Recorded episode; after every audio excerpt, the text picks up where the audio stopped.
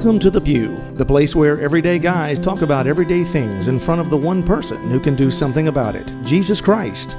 Now, here's your host, just a guy in the pew, John Edwards.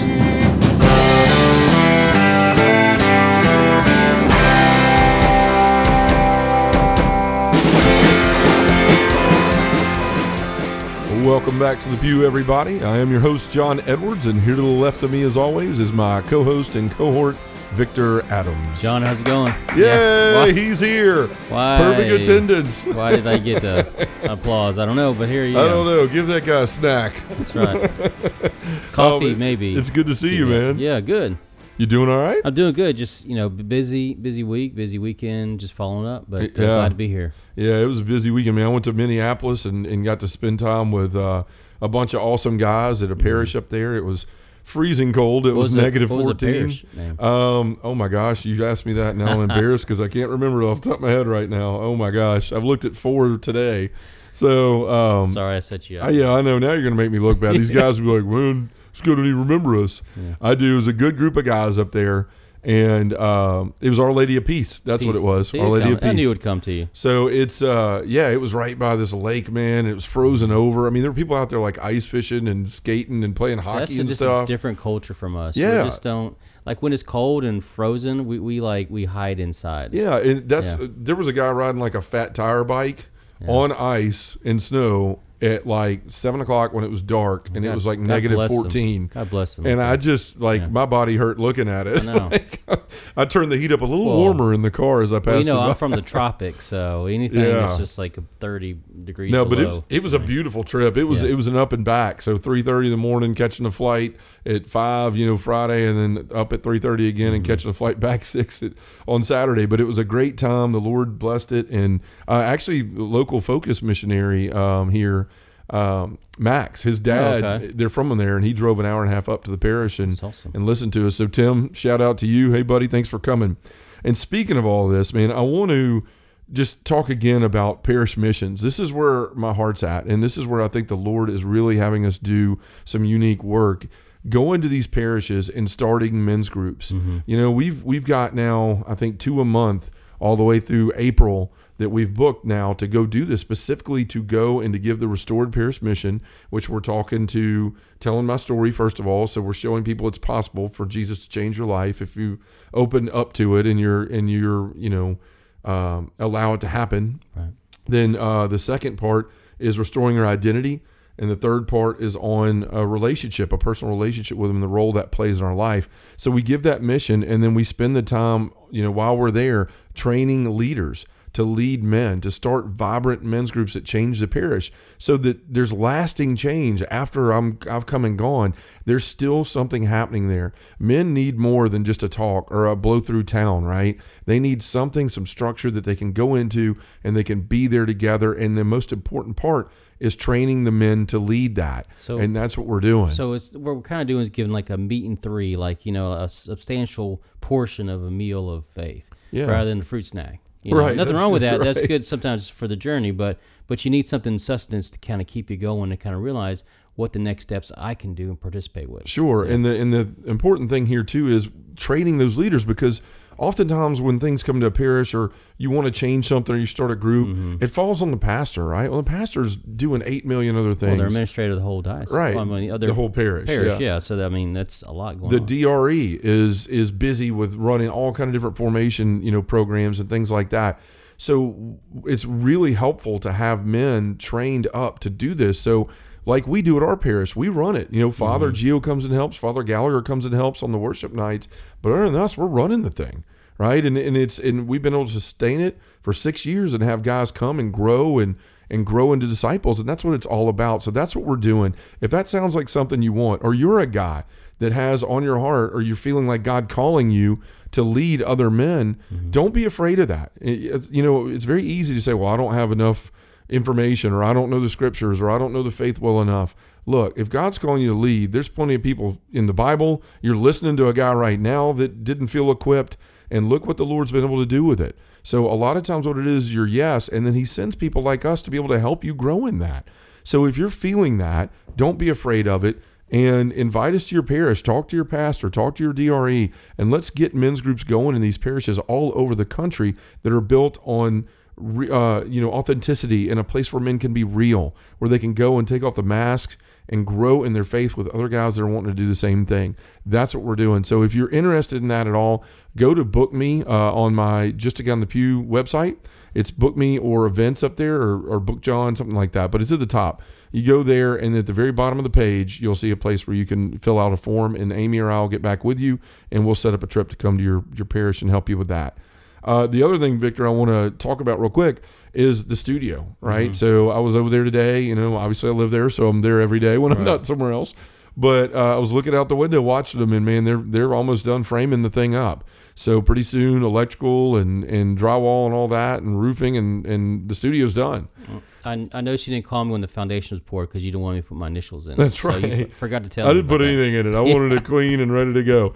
But no, they're they're getting really close, man. I'm getting excited because this studio is going to open up a lot of avenues for us. One, to get the message of what we're doing out there more people. We're going to take this this studio and grow our YouTube channel and start doing more things outside of the podcast, live Q and A's, um, inter- more interviews, bringing people in uh, to do in studio interviews, all that. But the pod the podcast is going to go from just audio to video and audio. So there's just so much we're going to do. Deacon Jeff and I have got projects we're talking about doing that we'll be able to do in there now, and we'll be able to do just professional training videos for these leaders because that's the thing in these men's groups we're not just coming in and, and staying a day and leaving you there is going to be an opportunity for you to join the community of leaders that are leading groups around the country and we're going to have videos that continue to answer questions that you guys continue to run into and so there's going to be ongoing support in this studio a big part of that is going to be able to produce those so guys angela and i funded the the studio because obviously it's built onto our house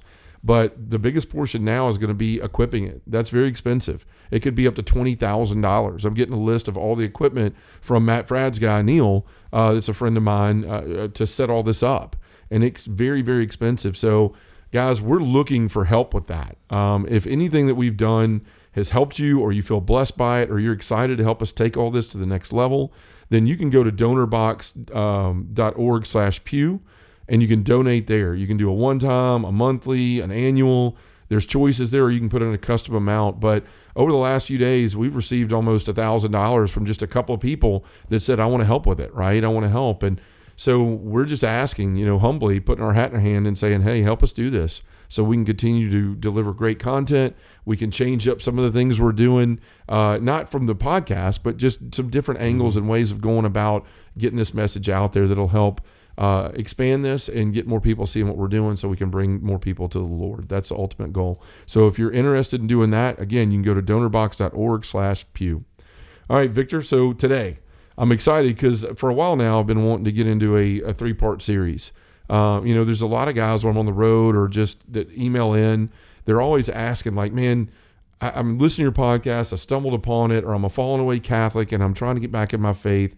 But the one thing I really don't understand is how do I become a disciple? Right? Everybody says you need to be a disciple of Jesus, but but how does that happen? And what's the process? And and what does it take? And so you know, a lot of times people say, "Well, I give my life to Christ." Well, what does that mean? Mm-hmm. You know, I mean, it's more of a Protestant saying, you know, in regards of of that than Catholic. But um, but what they really mean is, how do I become a disciple? And it's very easy to overcomplicate that answer. I mean, there are entire books dedicated to trying to answer that question. I mean, massive, you know, page filled novels of, of what it means to be a disciple. Mm-hmm. But there's not a lot of things that talk about just what's the process of becoming. Like, how do I easily, like a, a short three step process, for instance, of becoming a disciple? And like a lot of things in life, uh, the answer is often more simple than what we try to think or make. You know, a, a lot of times we try to outthink or outdo Jesus in, in, in making disciples or evangelizing. Right. And it's like, he's the greatest evangelist that ever lived. Why would we not just follow his way? So today, that's what we're going to do. We're going to look at a three part series starting today on this very question and look at what Jesus had to say about it, you know, about becoming and staying a disciple. And so I mean, he gives us a plan, and, and this was in the narrow road because it was the daily readings on January 10th of this month, and this is what really started this process of answering this question in my head, you know, that so many people have asked. But the reading from Mark 1 14 through 20, Jesus really gives us an answer to this. And so it starts off by saying, Now, after John was arrested, Jesus came into Galilee preaching the gospel of God and saying, The time is fulfilled and the kingdom of God is at hand. Repent and believe in the gospel. And passing along by the Sea of Galilee, he saw Simon and Andrew, the brother of Simon, casting a net in the sea, for they were fishermen. And Jesus said to them, Follow me, and I will make you become, I will make you fishers of men. And immediately they left their nets and followed him. And going on a little further, he saw James the son of Zebedee and John his brother, who were in their boat mending the nets. And immediately he called them, and they left their father Zebedee in the boat with the hired servants and followed him. So basically we can we can see a couple things there. Three things that Jesus really says to one, his message to everyone as he begins his ministry is repent and believe in the gospel. But then those disciples that he runs up on immediately follow, right? So three things here, which is going to start this series. You got repentance, right? We have to repent. That's the first thing we have to do to start becoming a disciple of Jesus. Two, we have to believe. That's what he said repent and believe. And three, when he went to those disciples, he said, follow. Those are the three steps that Jesus has laid out in front of us to, to become a disciple of his, to start to follow him and change our lives. So that's what we're going to talk about today, Victor. And we're going to focus specifically on part one today repentance. Well, what you're talking about also is this is it sounds simple, but it's not easy because Right. the majority of us are very selfish driven individuals. Mm-hmm. And so when it comes to to re- give ourselves to God or give ourselves to Christ, for us that whole thing is like what you mean like 80% or Sure. 50-50 cuz you know, I mean there's some things I still want to do. We talked about this before, but it's 100%. That means like everything that I thought was important to me is not important anymore because the importance now is following Christ. That becomes the importance because once you like lay everything that you thought was important and you see in the light of, of how insignificant it is to what the actual glory is waiting for you, you're going, wow, now I realize what's important in my life. Sure. Well, and I mean, the thing is, we've all been in those situations in our life where we just we're not proud of who we are. Mm-hmm. You know, a lot of times we we started off doing things that you know didn't seem bad at first, or or we're just you know we got astray and walked Eased- off the path a little sin. bit. Yeah, we Right. did a lot of easing into sin. And then yeah. we wind up finding ourselves very far away from God. And a lot of times, you know, by that point, we're we're prideful, we're egotistical, Mm-hmm. we're we're um, we don't want to feel the shame, so we don't want to turn, and and we become very hard to to deal with. You know, as far as individuals, we want to repent, Right. right? But a lot of times that ego and that pride won't let us. But this is what repent means. It means to change. It means to turn from. It means to say like I'm done with this life. You know, I I don't want to live this, and it's very hard because, like I said, there's a lot of shame. There's a lot of guilt. You know, we've all made mistakes, but really, what repenting is is making that firm choice uh, to be done with whatever it is that's keeping us from the Lord. And it's very hard. It is. But no one ever said it was going to be easy. The thing is, most of the times in our life, we we realize we come to a point where we realize we can't fix it, right? We can't change it. You know, uh, a lot of people have gone to their grave trying if, if they're dealing with addictions and things like that.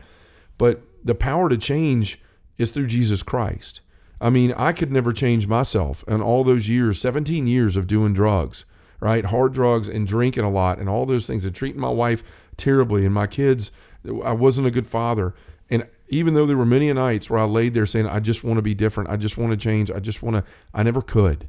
I never could on my own power. Mm-hmm. And this is why we have to repent. Jesus knows that and he wants to be there for us and he's the answer. He is our hope. He has mercy, all of these things that he wants to give us, but we have to get past that pridefulness of of saying, you know, I, I can do it on my own. I can fix this. No, no, no, I will and I'm worried about being embarrassed or people finding out. We just have to give it to the Lord and it's hard easier it's it's easier said than done. But when we get to that point that's what we have to do. It it means making that choice of I'm done with the world and its desires for me and all the things that I bought into, whatever it is that you may be struggling in your life or that caused you to walk away from the church, or if you haven't ever been in the church or any part of faith, it's making that choice that now I have to I have to get involved, right? I have to let the Lord into my life. So, you know, when we are only concerned with our selfish choices, then those lead us to vices, and that's what's so hard to break. But this is that point, and and you know, some people have to hit rock bottom yeah. but others they're given a grace right to be able to just say i'm done and to turn and walk away from it maybe they see where they're hurting people in their lives or they finally understand where they're hurting themselves and and they need to turn and repent. And so what we can't the thing here about repentance is a lot of people get it mistaken. They say, "Well, I'm regretful, right? I'm I'm remorseful, and so I'm repenting." No, repentance is actually an act, an act of the will to say like I'm done, I'm turning. That doesn't mean you're never going to fall or fail again, right? Mm. I can say tomorrow that I'm never going to be lustful again. Chances are I'm probably going to be wrong. There's going to be chances where I fight the temptation of lust, lust in my life and sometimes probably lose to it. So, you know, repentance doesn't mean I'm never going to make a mistake again. It just means that I'm going to do everything in my power to make this decision and stick with it and turn firmly and put all my hope in the Lord, right? Instead of myself. So the difference here is like with regret, a lot of us regret things we've done in the past. I regret the things I did to my wife and to my kids and to myself through all my struggles in my past. But if we aren't careful, we can get stuck there and beat ourselves down. Like my point earlier, there were so many nights where I was sitting there regretting what I was doing. You know, I'd do blow all night long and then sit there and drink 20 beers and then I'd lie in bed and, and regret it and hope to change and wish to change and want to change. But all of a sudden, all I did was sit there in that regret. And mm-hmm. the next day, I got back up and I did the same thing again, and then regret, and then again, and then regret. It's rinse and repeat. So we need to regret the things that we've done wrong in our life.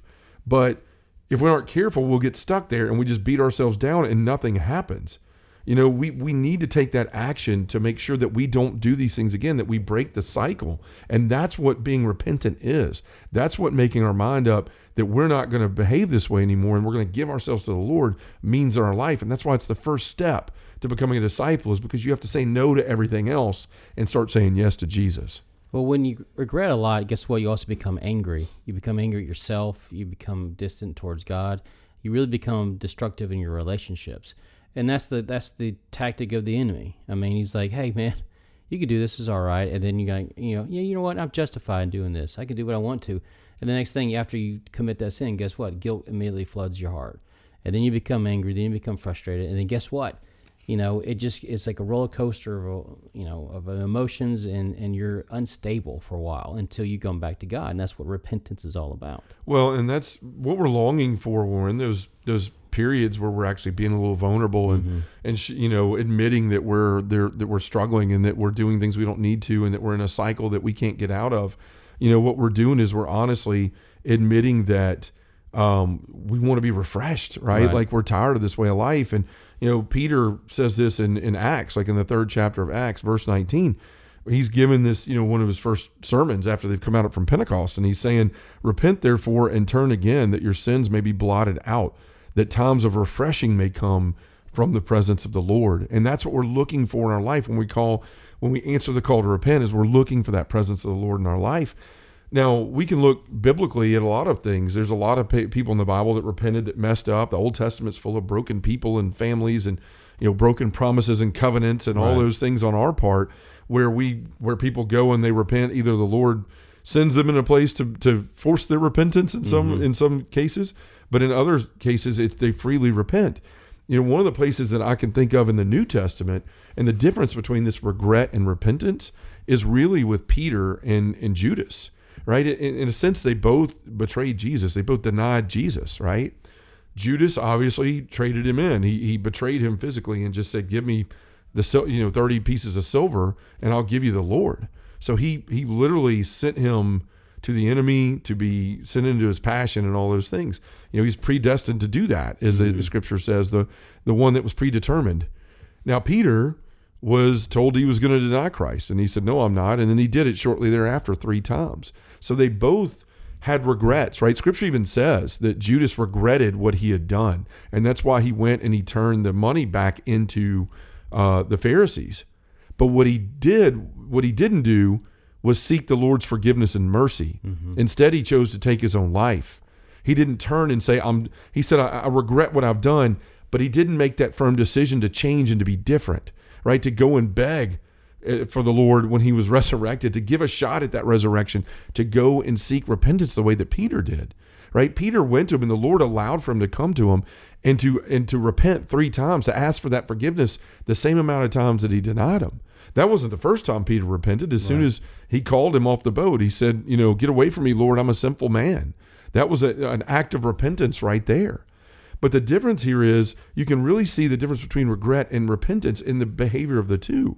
Peter was saved and forgiven because he chose to turn away from, not allow those things to determine his future, but allow Jesus to determine his future. Judas did not, and Judas wound up hanging himself and giving into regret instead of taking that opportunity to repent and put his, his life and his faith and his will and everything else in the Lord. Right. Well, and, and those are two good, like, parallel stories of kind of what we need to find ourselves into. And I think most of us obviously want to be a Peter. Mm-hmm. You know, we strive to be like the rock for uh, for our family and faith, and and we stumble from time to time. I mean, that's just the natural course of dealing with the human emotions and human passions, and trying to strive to being more at uh, peace with God and, and the will. But the thing is, what you're saying is really really important. Is that we also have to know when those temptations come to us, and also be strong enough to know that we are a disciple and to call an aid for us. Yeah, you're yeah. exactly right. And, and, the thing is, regret. Like I said, you sit in it, nothing changes. Mm-hmm. You just feel bad. You beat yourself up. That's that's what you're repeating over and over again. That's not what the Lord wants for you. He wants you, yes, he's disappointed in things you might have done in your life, but he waits for you with forgiveness and mercy. He doesn't care about what you've done. He cares about what you have the ability to do, what he made you for, what your purpose is. And you're never going to find that out until you become a disciple, and you don't become a disciple until you decide to repent. And it's not a one time thing, just like conversion. We have to repent over and over again. You don't repent once and then you're good, right? Mm-hmm. You do repent from your sinful way of life and turn towards the Lord and hopefully become baptized if you're not or confirmed if you're not. But again, like if you are, repent and you've fallen away is repenting from that life and coming back but you have to repent every day. I mean, right. when you when you sin, when you do something wrong, there's not one of us that doesn't sin every day, whether it's a venial or a mortal sin. There's something that happens in our lives where we mess up, we judge, we we gossip, we do all these things. There's a chance for repentance every day in our life. You don't just do it once and you're magically free from sin and mm-hmm. temptation mm-hmm. and all that going forward. So we have to remember that our habitual sins and our temptations don't just magically disappear. We have to make up our minds to continue repenting and to have a repentant heart. So for those of you that always want to know, well, like, okay, how do we do this? You're talking about it. You've given us examples. How do we do this? What's the first step in repentance? Number one, I believe, is to become vulnerable. You know, admit to yourself that you have issues in your life that you can't fix. You know, we all know where we struggle, but oftentimes we don't want to admit it due to fear or selfish desires to continue what we're doing, Victor. I mean, I, that was my night. I can't tell you the hell that that is in an addiction to sit there and go, I know I don't need to do this. I don't want to do this. And you wind up doing it anyway and then you feel horrible, and then you do it again the next day, and then you feel horrible, and it's the same process. It is a living hell, and it can be that way with any sin, whether it's a, a drug addiction or porn or alcohol or you know behavior, you know, with mood swings and anger and all mm-hmm. these things. Being in a trap of a sin is horrible. And so we have to break it by becoming vulnerable. Half the time we don't admit it. We, we pat ourselves on the back or we, we assure ourselves we can handle it, but really nothing happens. We have to become vulnerable and give it to the Lord. Two, we have to become humble. We have to admit that we can't change our life and our situation on our own. That's where it is vulnerability and then humbling ourselves. I realize I can't help myself, and there's one person that can. And so I lay myself down prostrate in front of the Lord and ask for his help right? I mean, admit that you need Jesus. We have to seek him and his will for our life all the time.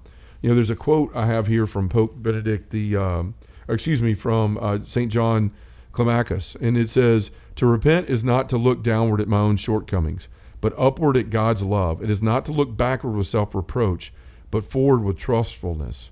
Yeah, trustfulness. It is not it is to see not what I have failed to be, but but why, sorry, I'm just twisting my words up here. But what by the grace of God I might yet become. Yeah. Right. That's what it's talking about. Is that humility? Right. There's to look down and say I need you, and not to look back at my shortcomings, but forward to that trust. Um, another verse here from Second Chronicles seven fourteen. If my people who are called by my name humble themselves and pray and seek my face and turn from their wicked ways, then I will hear from heaven and will forgive their sin and heal their land. This is from the Lord, right? Saying, humble yourselves. This is why it's so important. Pray and seek my face. Quit mm-hmm. seeking your own face, your own will, your own determination in your life, and look to me. So that humility is a big second part. The third part is commit, right? We have to commit. We become vulnerable. We become humble. We, we humble ourselves in front of the Lord and admit we need Him. And then we commit. We make a firm decision that no matter how hard it is, no matter how tempted we may be to turn back, that you're going to be do your damnedest basically to make sure you do not return to your former way of life right it's making that firm disposition that's what virtue is mm-hmm. to do the good instead of the evil that's what we're always calling men into here so we have to commit to it and stick with it and trust in the lord so last one if you fall get back up right don't give in to shame call on the virtue of courage and seek reconciliation with the lord and re- renew your repentant heart you know this quote from pope benedict this is exactly what he's saying he says, Holiness does not consist of not making mistakes or never sinning. Holiness grows with capacity for conversion, repentance, willingness to, be, to begin again, and above all, with capacity for reconciliation and forgiveness. So, guys, these are the steps. You know, admit to yourself what's going on. You know it. You know you got a problem in your life. I don't care what it is.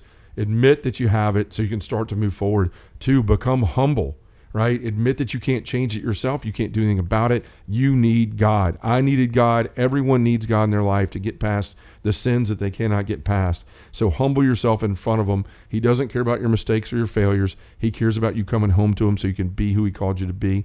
Commit to making that decision. Commit to becoming and staying a disciple of Jesus Christ.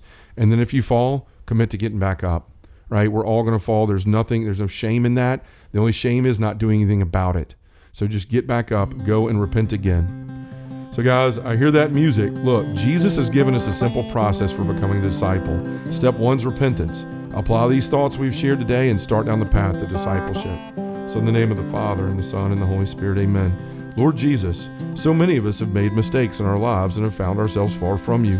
It's easy to get caught up in regret over those mistakes instead of taking action to do something about it. Help us to remember that the path to true discipleship starts with a firm decision to turn from our sinful way of life. And Lord, whenever we're tempted to stay in regret instead of moving forward in repentance, remind us of the need to amend our lives and to seek your mercy and forgiveness. In the name of the Father, and the Son, and the Holy Spirit, amen. Thanks for listening to Just a Guy in the Pew. To find out more about John Edwards or have him come to speak to your parish, group, or conference, go to justaguyinthepew.com or send us an email at justaguyinthepew at gmail.com.